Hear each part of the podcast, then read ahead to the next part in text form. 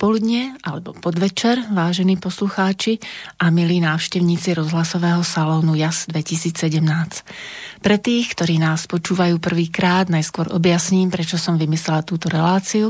No a tým, ktorí nás počúvajú už niekoľkýkrát, ďakujem za priazeň a za trpezlivosť. Náš salón vznikol v roku 2017 ako súčasť vernisáží, najskôr s mojimi obrazmi, potom aj s obrazmi mojich priateľov. Program vernisáži vymýšľam tak, aby sa ľudia stretávali pri príležitosti otvorenia výstavy obrazov, no najmä, aby sa potešili krásnym umením.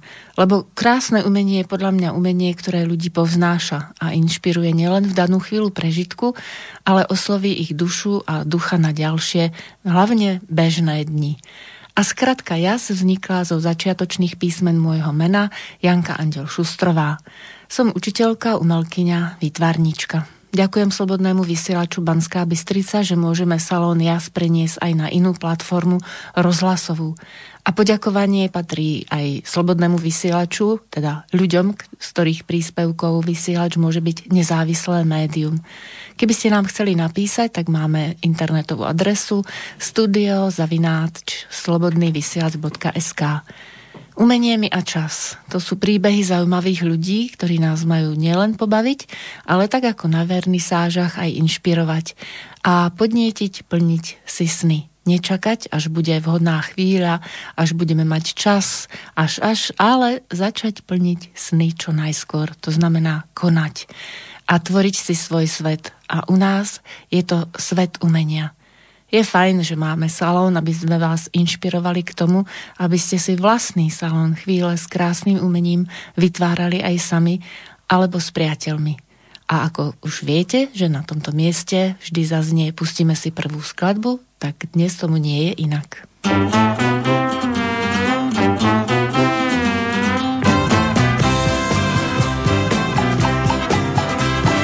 To jste ještě nepotkali 30 dětí s Josefínou. To jste ještě neslyšeli, jak to s nima dětmi Josefína, ulice jen šumí.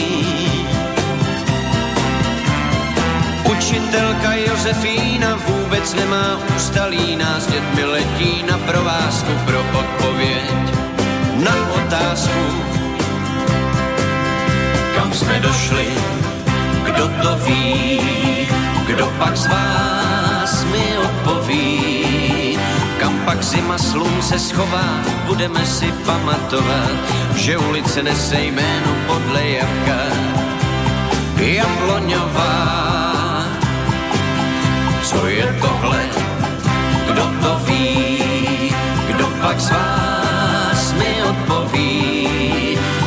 pak tohle asi ková, budeme si pamatovat, že v ulici ráno stojí popelnice pohádková jdeme dál a jdeme dál a jdeme dál a jdeme dál. To jste ještě nepotkali, třicet dětí s Josefínou. Jste ještě neslyšeli, jak to s nima umí. Když jde s dětmi Josefína, ulice jen šumí. Učitelka Josefína vůbec nemá ústalí, nás dětmi letí na provázku pro odpověď na otázku, kam jsme došli, kdo to ví, kdo pak z vás mi odpoví, kam pak krtek hlavu schová, budeme si pamatovat, že ulice nese jméno podle krtka. Trávničková jdeme dál a jdeme dál a jdem hezky dál a jdeme dál. Kam jsme došli, kdo to ví, kdo pak z vás mi odpoví. Kam pak ten pán úspěch schoval, budeme si pamatovat, že ulice nese jméno podle něho. Náladová. A jdeme dál a jdeme dál a jdeme dál a jdem hezky dál. A jdeme bum, bum, bum, bum, bum, bum, bum, dál. Bum, bum, bum, bum, bum, bum, bum, jdeme dál a jdeme dál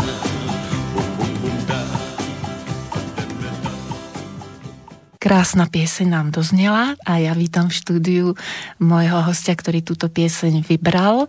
Je to pani Zuzana Almáši Koreňová. Dobré popoludne. Dobrý deň aj vám. Ďakujem. Eh, pani Zuzana je zozvolená je vedúca odboru školstva, čo som si našla na Facebooku. Študovali ste na škole NLP, akadémia, môžem vedieť? A tak nie je to škola, to bol taký certifikovaný medzinárodný, viac menej kurz intenzívny neurolingvistického programovania, keďže ja sa dosť pohybujem v oblasti práce s ľuďmi a e, mám vyštudovanú mediáciu, Montessori pedagogiku, coaching a to NLP mi ešte do toho tak pekne zapadlo, lebo sa zaujímam o psychológiu človeka, takže... Áno, takže e, tá téma, ktorú som na úvod tak naznačila, že ste žena všestranných záujmov, tak len potvrdzuje aj ďalšie stránky, ktoré som si vybrala z vašej facebookovej stránky, lebo je dôležité, aby ľudia vedeli, E, s kým sa dnes budem rozprávať. Takže budem pokračovať, že ste študovala aj na Clinical Hypnosis na škole Steve Jones. A, to Steve bol tiež kurz certifikovaný uh-huh. u jedného amerického hypnoterapeuta. Bol to online kurz, ale tiež riadne intenzívny, takže mala som čo robiť, aby som tým prešla. Áno. Potom to bola tá Neuroleadership Group Central Áno, Europe. to je coaching. Uh-huh. Uh-huh. A ešte potom uh, Univerzita Matia Bela v Banskej Bystrici. Áno, tak. to vlastne potom na základe toho ste vedúcou odborov školstva? Súvisí a, to tak to je jedno s druhým, lebo celý život pracujem s ľuďmi a o, v podstate už aj keď som pracovala v nadnárodnej spoločnosti pár rokov dozadu, tak posledné roky som školila zamestnancov, potom som školila pre rôzne mládežnícke organizácie a vzdelávacie agentúry pre metodicko-pedagogické centrum, aj v rámci toho, čo mám vyštudované, čiže aj Montessori pedagogiku pre učiteľky predprimárneho vzdelávania. A tak stále sa nejak pohybujem v tej oblasti. A pozícia vedúcej odboru školstva bola pre mňa, priznám sa, naozaj veľká výzva, pretože ja sa nepovažujem za úradničku.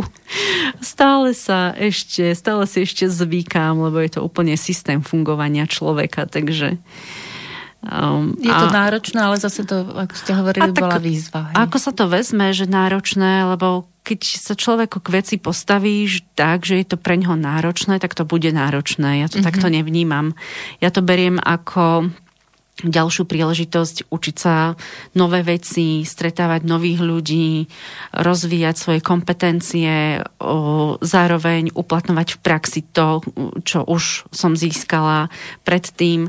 Takže je to také vzájomné a považujem to za ďalší level v mojom živote, ktorý ma zase má niekam posunúť. Áno, ďakujem za tento pekný úvod ohľadom toho, že aj ja som sa vlastne s vami zoznámila na mm. takom podobnom seminári pre začínajúce podnikateľky.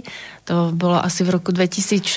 Včera som ešte volala kamarátke, ktorá ma tam vtedy pozvala. Mm-hmm. Mi hovorila, to bude taká úžasná pani, bude rozprávať a E, naozaj naplnilo to všetky naše očakávania a dodnes si s niektorými ženami píšeme na Facebooku a zdieľame vlastne to, čo ste nás naučili. Takže, o, tak to bolo taká ďakujem. krátučká chvíľka. Ale je to niekedy taká... Ochutná, áno, áno, niekedy je to taká inšpirácia, že to zanechá v človeku také veci, ktoré sa nedajú len tak ľahko zabudnúť, že je to dôležitá vec. Ja som sa tak e, potom ešte snažila skontaktovať s vami na nejaké ďalšie témy, ale mm-hmm. život priniesol rôzne zmeny mm-hmm. a bola som rada, keď potom na glose Igora Šimega mm-hmm. ste predstavovali svoju knihu, o ktorej bude reč potom aj neskôr.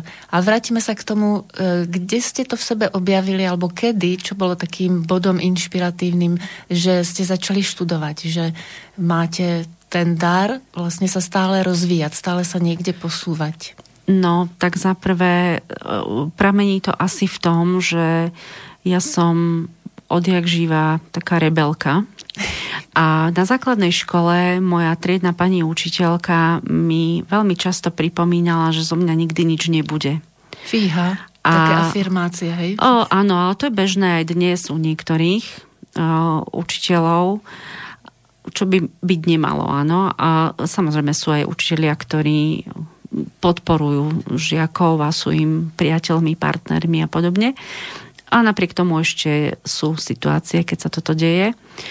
A ja som si už vtedy povedala, že ja tej učiteľke dokážem, že zo mňa niečo bude. A mm, podstate nedostala som sa aj vďaka nej na strednú školu, na ktorú som chcela ísť, pretože vtedy sa ešte písali za, za socializmu posudky na žiakov.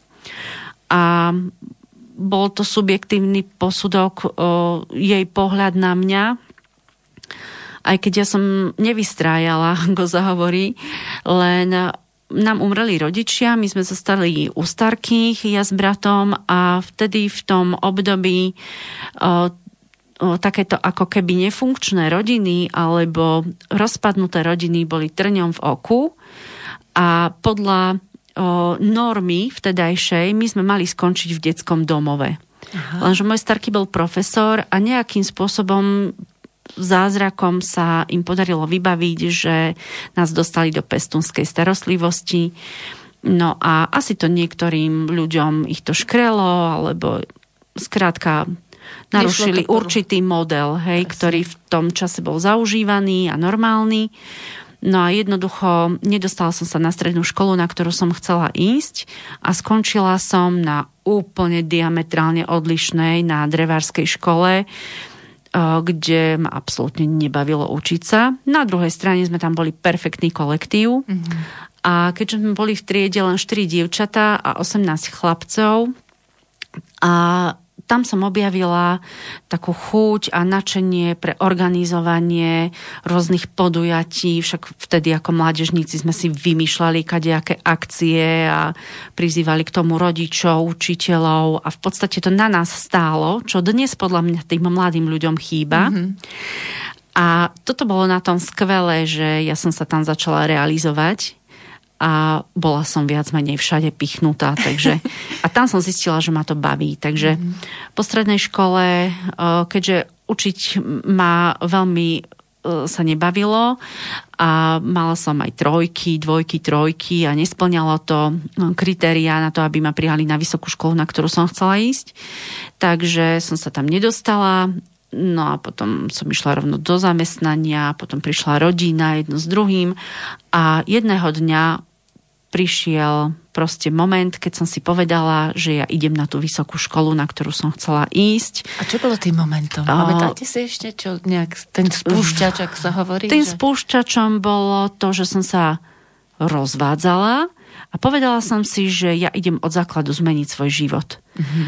A Takže som sa rozviedla pekne krásne, potom som zo dňa na deň predala auto, ktoré som mala, prihlásila som sa na vysokú školu a jednoducho to išlo. Proste jednoducho som tomu verila, že, že mi to tak vyjde, ako to mám naplánované. A jediný šok bol taký pre mňa, že som sa prihlásila na vysokú školu a zistila som, že ja z tých predmetov na príjimačky absolútne nemám ani šajnu mm-hmm. pedagogika, psychológia, sociológia, filozofia, literatúra, všetko.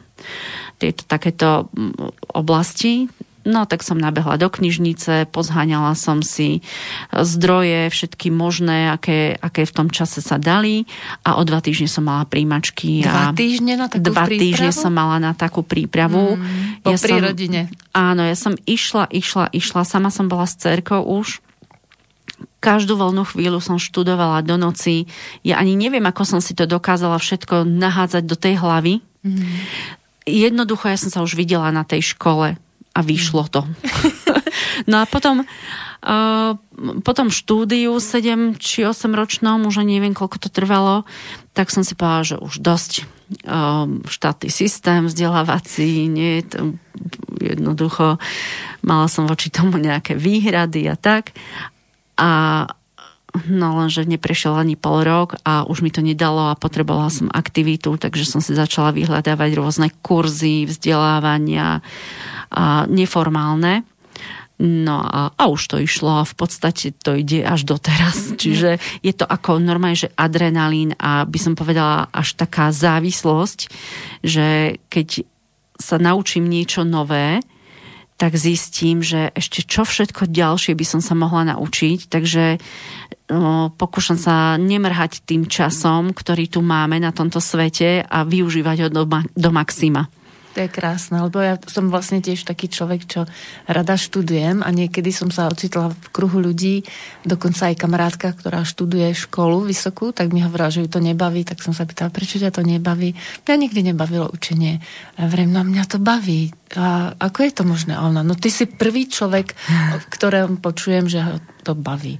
Takže som rada, že sme sa takto stretli aj v rámci tejto témy, aj keď je to o umení, tak v podstate ide o umenie vedieť sa učiť, alebo v sebe nájsť tú silu, ktorá nás potom ako perpetum zase mm-hmm. tak e, vlastne vedie.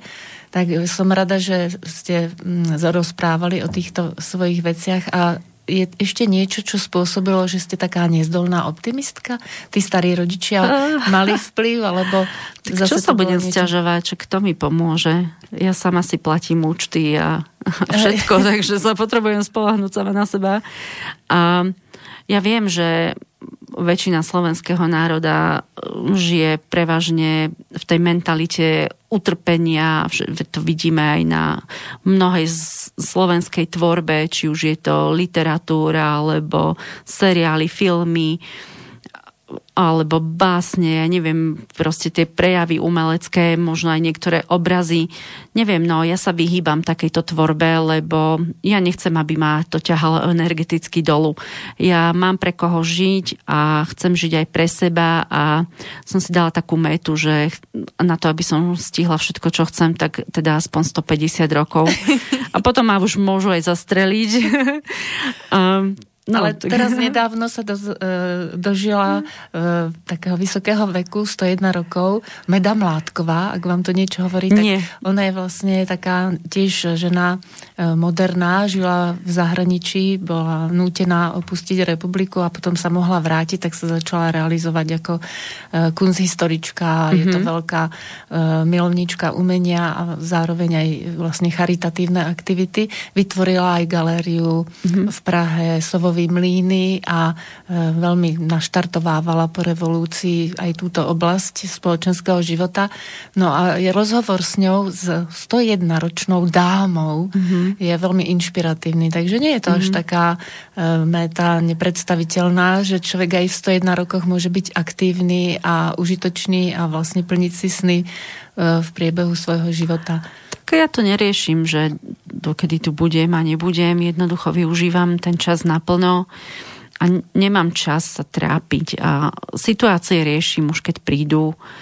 Samozrejme mám aj plány dopredu a nejaké ciele, kde už sa vidím a možno preto ich aj ľahšie dosahujem, lebo ja keď mám nejaký cieľ, tak mám jasnú víziu a už sa tam vidím, že som tam a tie kroky potom nejako prichádzajú samé od seba. A v zásade, keby ste sa ma opýtali teraz, že čo budem robiť, keby som prišla o prácu, tak budem to riešiť vtedy, keď príjem. O, urobila som veľa zásadných mien v živote, niekoľko, viac menej zo dňa na deň, z hodiny na hodinu. Ja som typ človeka, ktorý sa naučil robiť čiaru a idem dopredu, pretože podľa mňa minulosť už bola, už sa nevráti, to je na nej to dobré. a zase treba vidieť dopredu a naozaj šetriť energiu na tie kroky, ktoré nás čakajú. Určite áno. Na čo sa stresovať tým, čo už bolo a jednoducho to už nezmením, tak potrebujem hľadať riešenia na na nové príležitosti. To sa dobre počúva, podobne ako sa mi dobre počúvala piesen, lebo však samozrejme host vyberá piesne, tak ja si ich doma počúvam. E, Čardáš dvoch srdc, tak teraz si vypočujeme tú temperamentnú krásnu pieseň v podaní Karla Duchoňa.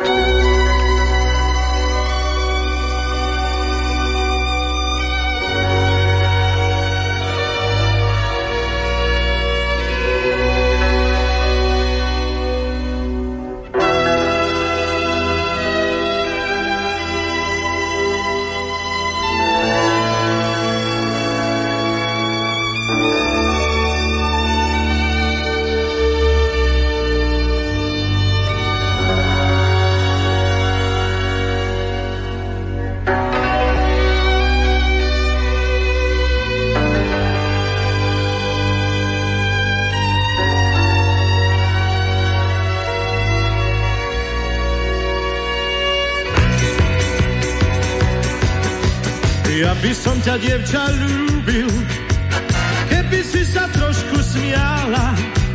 Má, stále máš celý deň vážnu tvár.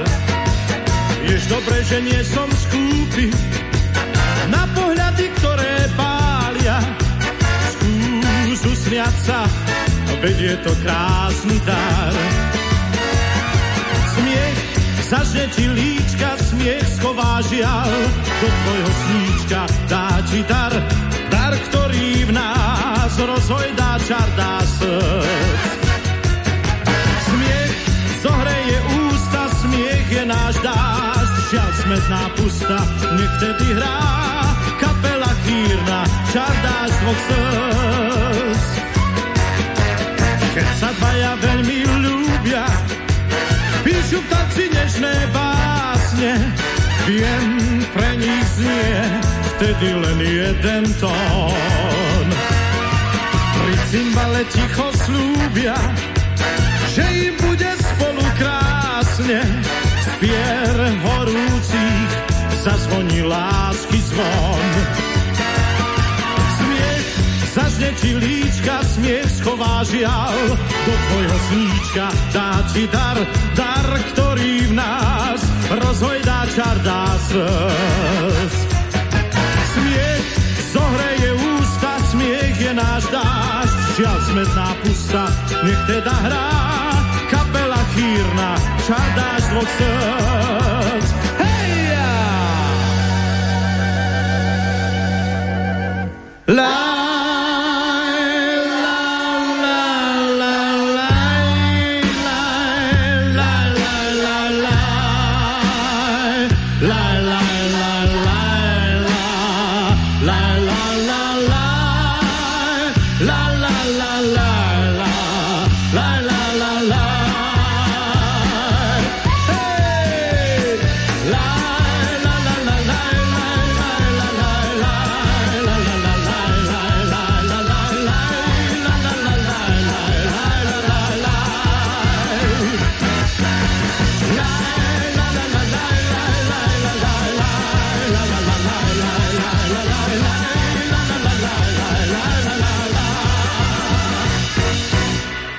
To bol tzv. nářez, si hovoria.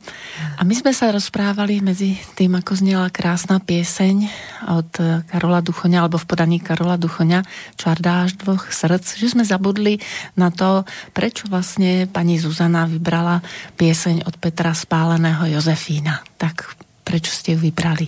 Ako prvú ešte navyše? No, rozmýšľala som, že čo, ktorú piesen dám ako prvú, lebo moja taká srdcovka od puberty je skupina Depeche Mode až do teraz. To budeme počuť neskôr. Áno, to bude neskôr. A táto pieseň mm, Jozefína od Petra Spáleného, tak to je pieseň, ktorá vo mne úplne prebudí a, a znovu v podstate navodí tú emocionálnu stopu, keď som bola malé dievčatko a mama ma ráno obliekala do škôlky a v slovenskom rozhlase pravidelne každé ráno, ja neviem, či to bolo nejako načasované, hrávali túto pesničku. A ja som si tak povedala, že raz by som chcela to Petra Spáleného stretnúť naživo. Týmto ho pozdravujem, keď by počúval. A aj som si hovorila, že keď bude taká príležitosť, tak si tú piesen dám zahrať ja osobne v rádiu. Mm. Takže teraz sa mi to tak trošku splnilo. A pripomína mi ešte tá pieseň um, jednu moju pani učiteľku zo škôlky. Ona bola tiež taká držka, ako sa hovorí, neúnavná. Všetky deti sme ju strašne ľúbili. Mm, to je pekná spomienka. Mm-hmm. A tá druhá pieseň, čo zaznela teraz pred chvíľou od Karola Duchoňa, tak tá evokuje čo? Mm, tak ja celkovo mám rada čardáš. My keď sa ideme zabávať aj s manželom, tak je nás plný parket. Keď hrajú čardáš, tak tým duplom.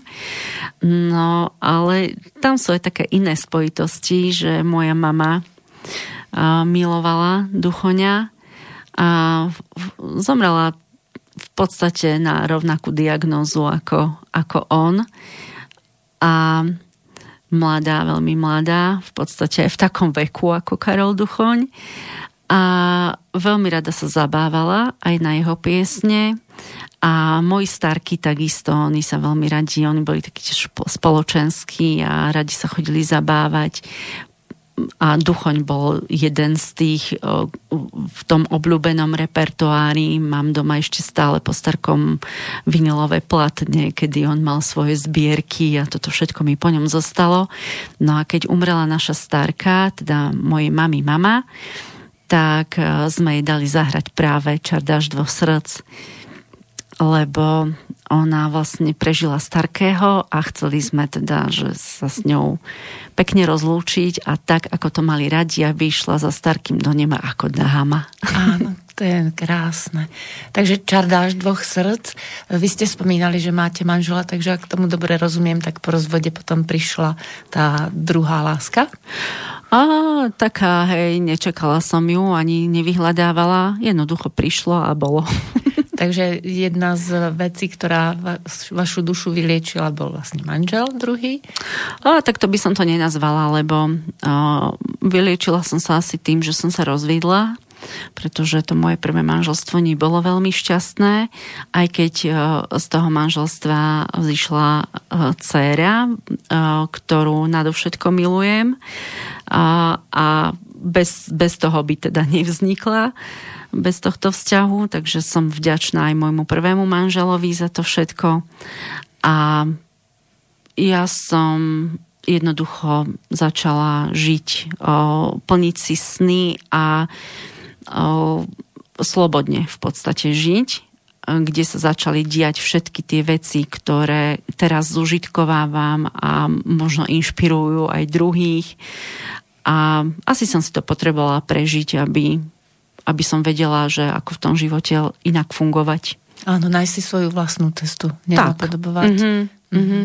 A vlastne ja som vybrala to, že ste si vyliečili dušu preto, lebo som si myslela, že naviažeme na tie bábky, mm. ale tak okľukov sa dostaneme k tomu, ako teda vznikli tie bábky, ktoré liečia dušu, lebo tá relácia je umenie mi a čas, mm-hmm. takže vy ste umelkyňa, z tejto strany vlastne som vás aj poznala, že e, bábky, ktoré si vyberali ľudia, tak liečili ich dušu.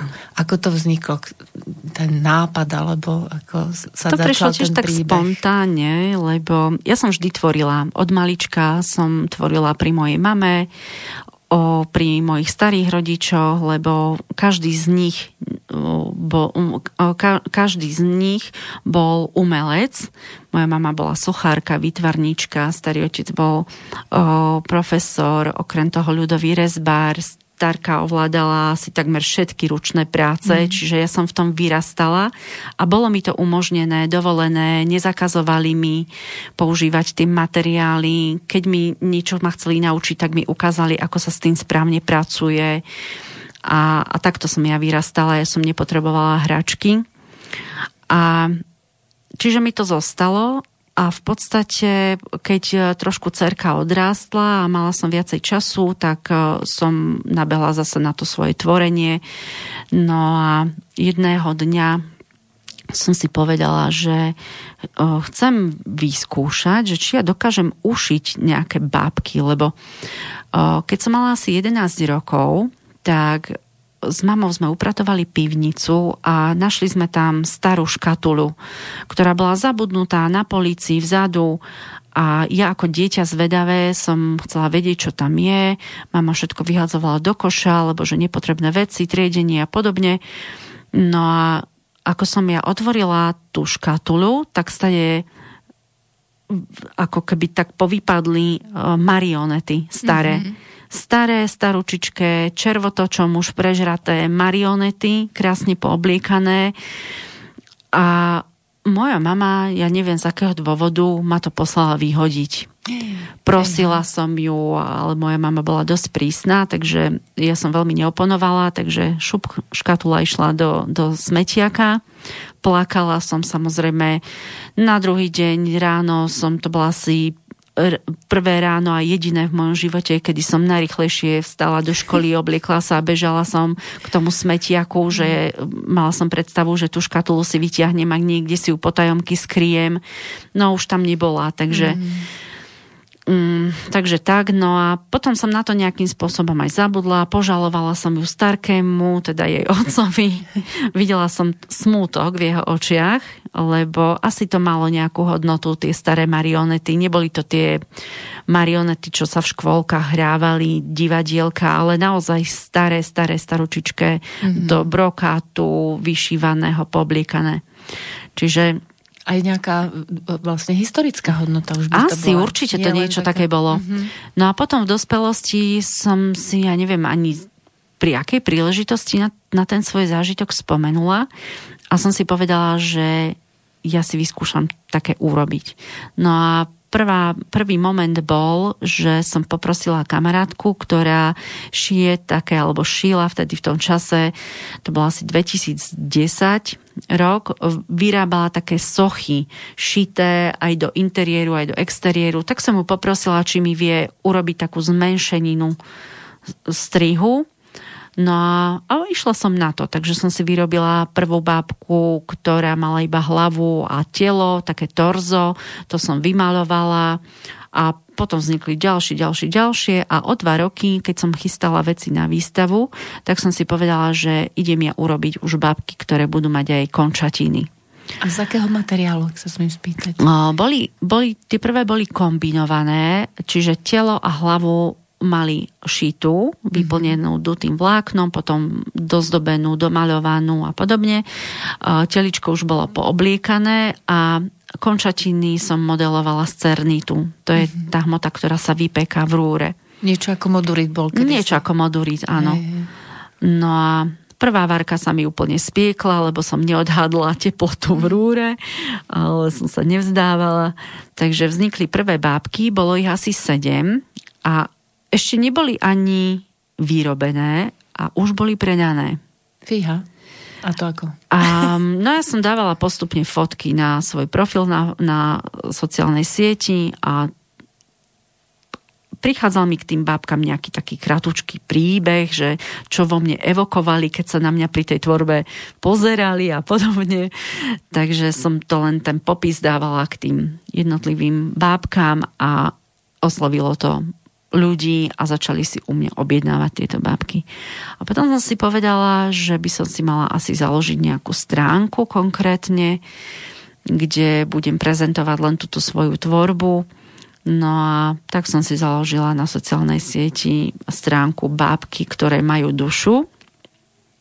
A ja som myslela, že to sú bábky, no, ktoré liečia dušu. No a Či potom majú? som ja tak Aha. rozmýšľala, že to je také trapné.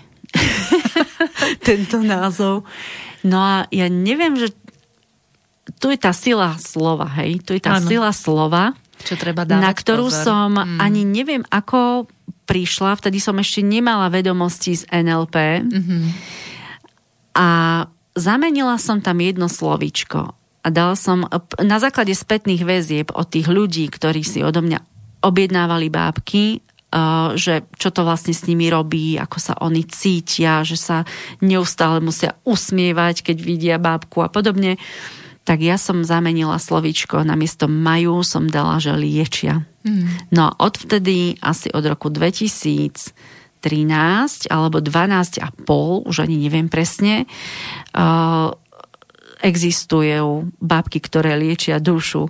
A samozrejme nezostala som len pri uh, jednom spôsobe výroby. Uh, tieto konkrétne také tie malé, ktoré som vyrobila asi 900 a sú po celom svete rozlezené, mm. tak to som upratovala jedným Vianočné sviatky som si upratovala vo svojich veciach a našla som tam ešte z toho leta, kedy som vyrábala na výstavu tie bábky s končatinami, našla som štyri hlavy už ušité, vyplnené vláknom a nepáčil sa mi tvar. Tak som ich švacla do koša a potom si hovorím, že že škoda je vyhadzovať tú energiu, ktorú mm-hmm. som už vlastne vyrobila, tak som ich bola vybrať. Našťastie to tam bolo suché, takže som ich nemusela prať ani nič boli len tak na vrchu položené, takže som si ich vybrala z toho smetiaka u mňa v byte a vymyslela som si k ním úplne spontánne také malé telo, domodelovala malé nohy, baganže A už to išlo, boli štyri. Prvé štyri, ako náhle som ich vyvesila, v momente boli fuč. Mm. V momente. Takže som si povedala, že keď to ľudia ma, mm, vnímajú ako suvenír a chcú to, tak jednoducho idem sa tomu povenovať. Má to zmysel. To, má to zmysel, robí. áno. Keď to mhm. robí radosť mne a ešte aj druhým, tak to má zmysel. Aj keď sa to zdá na prvý pohľad také šialené áno, pre niekoho, takého áno. by som nazvala realistické. Mm-hmm. Áno. A to je to, že možno keby mi to niekto povedal predtým, že chod do toho, tak by som si možno čukala po čele, že to nemá že ako význam alebo čo, hej. Len toto je, to je presne o tom, že človek, ktorý uh, nemôže hovoriť, že mu to pôjde alebo nepôjde, pokiaľ nejde do akcie a neotestuje to. Mm-hmm. Pretože uh, keď mi niekto povie, uh, že ja to neviem a opýtam sa ho, že či to už niekedy robil a povie mi, že nie, tak nemôže vedieť, či to nevie. Mm-hmm. Lebo v tom procese tvorivom jednoducho môže v sebe objaviť taký potenciál, o ktorom by ani netušil a neprišiel by v živote naň, pokiaľ by to nezačal robiť. To je z toho úvodu relácie začať. Áno, tvoriť. treba začať, lebo ja nemám na, na, uh, rada, keď kvázi autority, to sú uh, teda rodičia, hej, učitelia, z pozície toho dospelého rozprávajú niekomu, že ten má na to talent, ten nemá talent a podobne. No ako to oni môžu vedieť?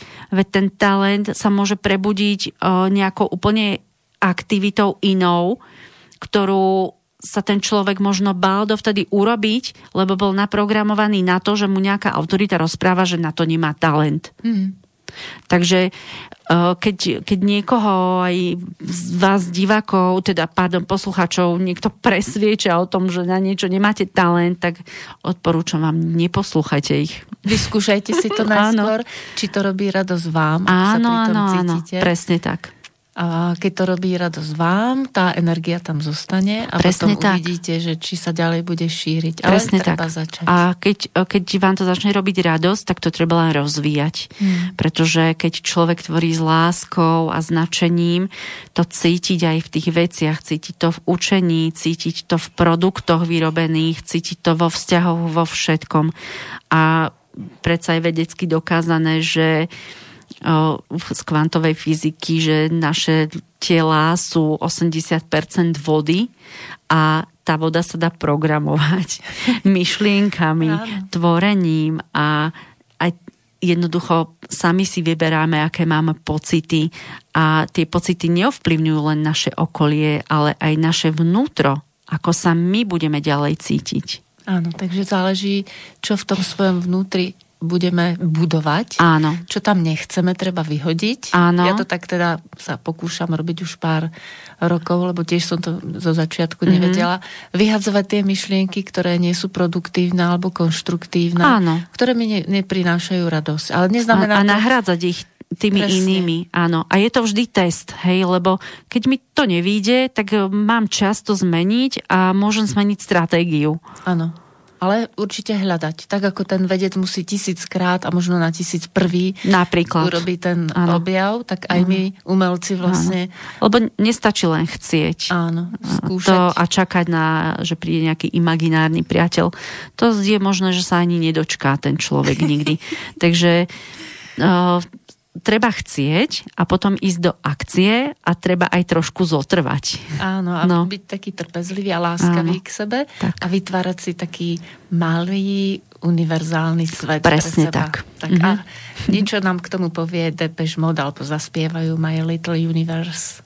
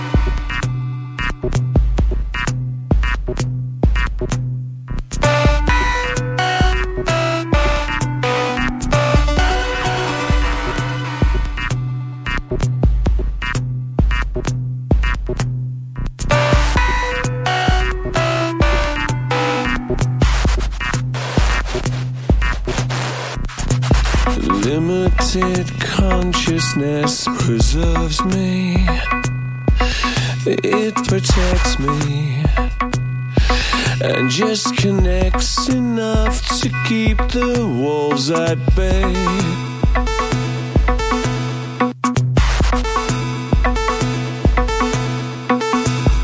My little universe is expanding.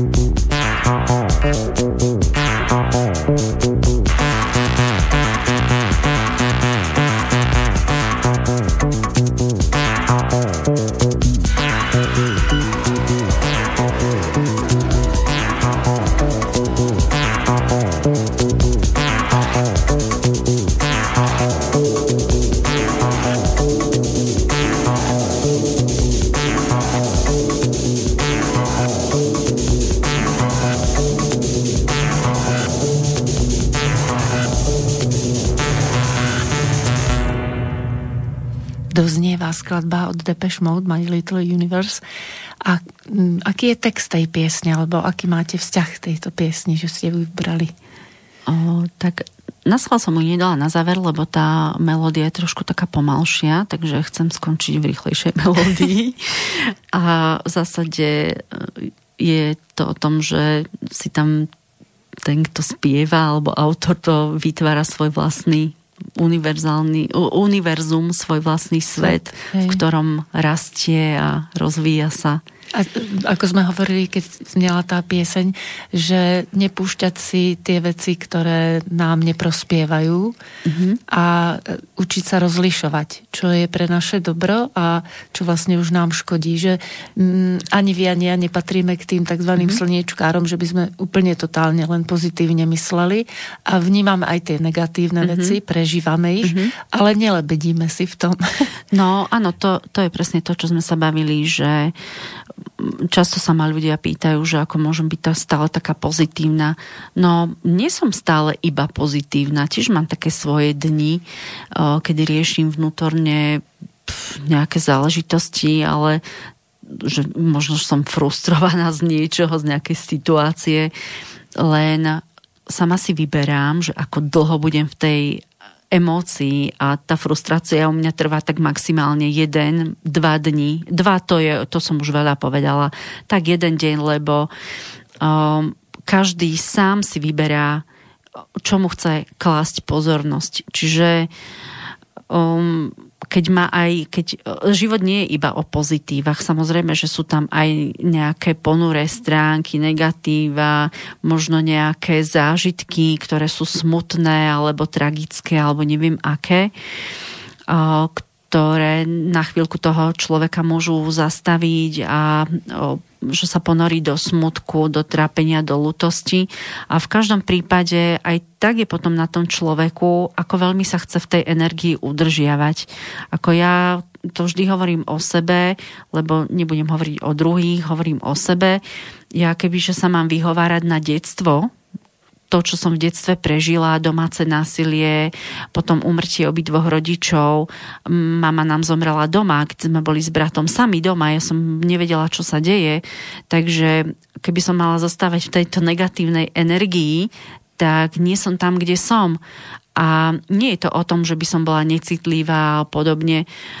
Ja nechcem pokračovať v tom modeli, ktorý mi bol naservírovaný ako dieťaču z nejakého dôvodu iste asi to malo nejaký svoj význam a jednoducho idem ďalej, pretože mám svoj vlastný svet a rešpektujem druhých ľudí, ako sa rozhodujú a takisto očakávam, že budú rešpektovať aj mňa, aj keď s tým nemusíme navzájom súhlasiť. Áno, je to tak, že vlastne e, v tej spoločnosti tzv. majoritnej, keď je určitá nálada toho národa mm. a mhm. človek ukáže možno aj nejaké možné riešenie, východisko mm-hmm. z tej mhm. situácie, tak sa zdá taký iný. Mm, Ale to už premostujem vlastne na to, že vy ste aj autorkou kníh, ktoré e, ukazujú, že ten človek môže byť e, iný ako tí ostatní a mali by sme rešpektovať tých ľudí a skôr sa tak ako poučiť z toho, ako majú iný uhol pohľadu. Že hmm. je to vlastne... Je to o tej pokore, by som povedala. Ja som sa ju tiež smela naučiť. Niekedy som bola majster sveta a som si myslela, že mi svet leží pri nohách. A zistila som, že to tak nie je a pochopila som už veľmi skoro, to bolo ešte v detstve, keď na mňa vplývali napríklad aj tá pani učiteľka, alebo aj mama ma tlačila do istých modelov správania, ja som sa voči tomu búrila a nechcela som pokračovať v tomto a začala som si viacej všímať ľudí, životy a rôzne spôsoby správania a podobne. A však aj predsa na biológii, na prírodovede sme sa učili, že uh, každá DNA je iná, už, takže už z toho vyplýva, že každý tvor na tejto planéte je iný. Má inú a, úlohu vlastne. Má inú úlohu, má iné spôsoby, má iný vzhľad a podobne, charakter, vlastnosti a jednoducho toto treba rešpektovať a keď mi niekto povie, že je to proti prírode, akože pardon, ale ja som tiež súčasť prírody. Presne tak. A ako môžem byť proti, môže byť niečo proti prírode, keď to raz tá príroda vytvorila. A to je jedno, či je to skala, či je to niečo neživé alebo živé, je to súčasť prírody. Preto to nemôže byť proti prírode a tým pádom to má svoju inakosť, ktorú treba rešpektovať a naučiť sa s tým žiť. A keď s tým nie som stotožnená, tak si to potrebujem sama sebe spracovať zamyslieť sa nad tým, že aká je moja úloha vlastne. Áno. Čo treba rozvíjať a tak. čomu sa mm-hmm. venovať, ako sme vravali v úvode, že čo nám robí radosť. Mm-hmm. A je to aj v tých knihách, čo ste nazvali dobrosvety, že sú určené mm-hmm. pre všetkých ľudí, ktorí majú radu, radi inakosť, otvorenú mysel, tvorivo pristupujú k životu a veria, že všetko je možné. Aké sú tie knihy? Ako bol vlastne začiatok tej prvej knihy? Začiatok prvej knihy bol taký, že ľudia, ktorí sledovali moje bábky a tie texty, ktoré som písala ako sprievodné, ku každej bábke každý text iný, tak ma nabádali, aby som vydala knížku. Mm-hmm. No tak som rozmýšľala, že akým spôsobom, tak som si vyrobila bábky a povedala som si, že budú to piloti, lebo keď chce niekto zmeniť svoje správanie a stať sa v podstate pilotom svojho života, riadiť si tak ho? riadiť si ho sám, tak sa potrebuje odlepiť od tej zeme a možno zbaviť sa nejakých tých zábran, ako sú možno predsudky, stereotypy, výčitky a podobne, nejaké krivdy prežité a podobne. No a tak som do tej prvej knižky použila príbehy mojich priateľov, mojich známych a tak som ich dala do takých kvázi rozprávkových príbehov s motivačnou, s motivačným ako keby zámerom. Lebo aj tí ľudia, ktorí prežili tú danú situáciu, vo svojom procese život, života sa z tej situácie nejakým spôsobom dostali vyhrabať, ako sa hovorí, alebo dostať von a začať ako keby aj nový život a um, ne, nezostali zatrpknutí vďaka tej situácii, ktorú prežili. Čiže toto bol zámer tej prvej knižky. Ako sa volá tá prvá kniha? Uh, Remove Before Flight.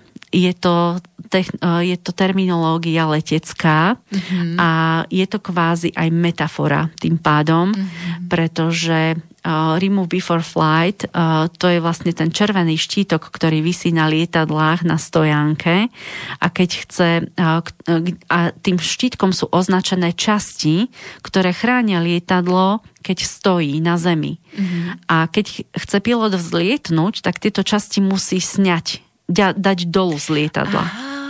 Pretože v tom lete by zase tomu lietadlu bránili. Mm-hmm. To sú rôzne filtre, kryty na vrtulu a podobne. No to som ani nevedela. Áno, takže toto mi prišlo ako no, veľmi vhodná metafora, krásne. že predtým teda, než uh, chceš vzlietnúť, tak sa zbav tých uh, častí nepotrebných, nepotrebných, ktoré by pri tom lete zavadzali mm-hmm. a mohli by brzdiť ten let. Takže toto bola taká metafora, ktorá mi prišla úplne, že ani neviem ako. No a potom technické a... vlastne urobenie tej knihy, lebo väčšinou ľudia buď oslovia fond na podporu umenia, alebo... Mm, všetky tri knihy som si vydala sama z vlastných mm. financií, bez fondu podpory umenia, bez kaďakých grantov a Jednoducho som si ich vydala sama na vlastné náklady s tým, že ku každej knihe si vyrábam bábky. Prvú knihu nemám ilustrovanú, sú, sú tam urobené fotky tých bábok a sú prevedené do takého ako keby starého štýlu obrazov. To fotil manžel, čiže on mi robil grafiku a tak ako som si ja povedala, ako som mala predstavu a osadila som si text a všetko už len poslala do tlačiarne, tam to skontrolovali a, a ešte upravili prípadne, čo bolo treba. No a v tej druhej knihe uh, Ela a jej kľúček zázrakom, tá je o mne viac menej. Uh, o mojom živote do toho obdobia, keď nám umrela mama, to je do mojich 13,5 roka. Mama umrela po ockovi. Čiže a tiež sú tam príbehy z môjho života a sú písané pozitívne. Takže treba sa ponaučiť z tých situácií, ktoré človek v živote prežije. A tretia knižka Ela v divadle život, tak tam som sa zamerala na ľudské inakosti, lebo mňa vždy fascinovali tí ľudia, ktorí sú označovaní ako iní. Pre mňa to nie sú iní ľudia, pre mňa sú to ľudia, ktorí sú vysoko inšpiratívni. Mm. Aj vďaka tým svojim, ako sa tomu hovorí, handicapom, alebo vďaka tej svojej inakosti. Čiže toto je podľa mňa fascinujúce a mali by sme sa učiť od takých ľudí. A takým, k takým ľuďom patrí aj ZAS? No. Volá sa tá speváčka tak?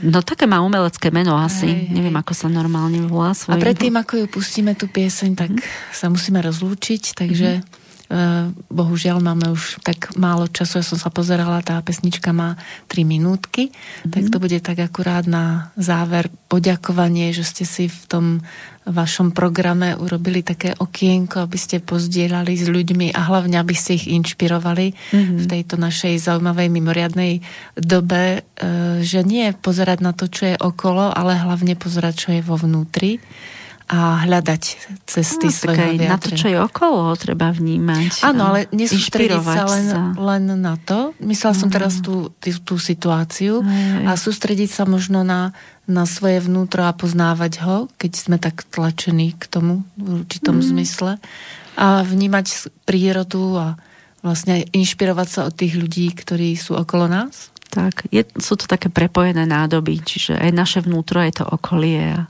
závisí od toho, aký smer si vyberieme. Áno, bude to záležať vždy na tak. našej voľbe, čo Presne si pustíme tak. dovnútra, ale aj pozeráme von. sa von. Mm, Áno.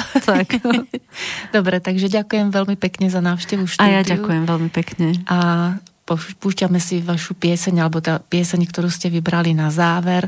On irá, pôjdeme. Je to v podaní ZAS. Mm-hmm. Dovidenia a do počutia. Dovidenia.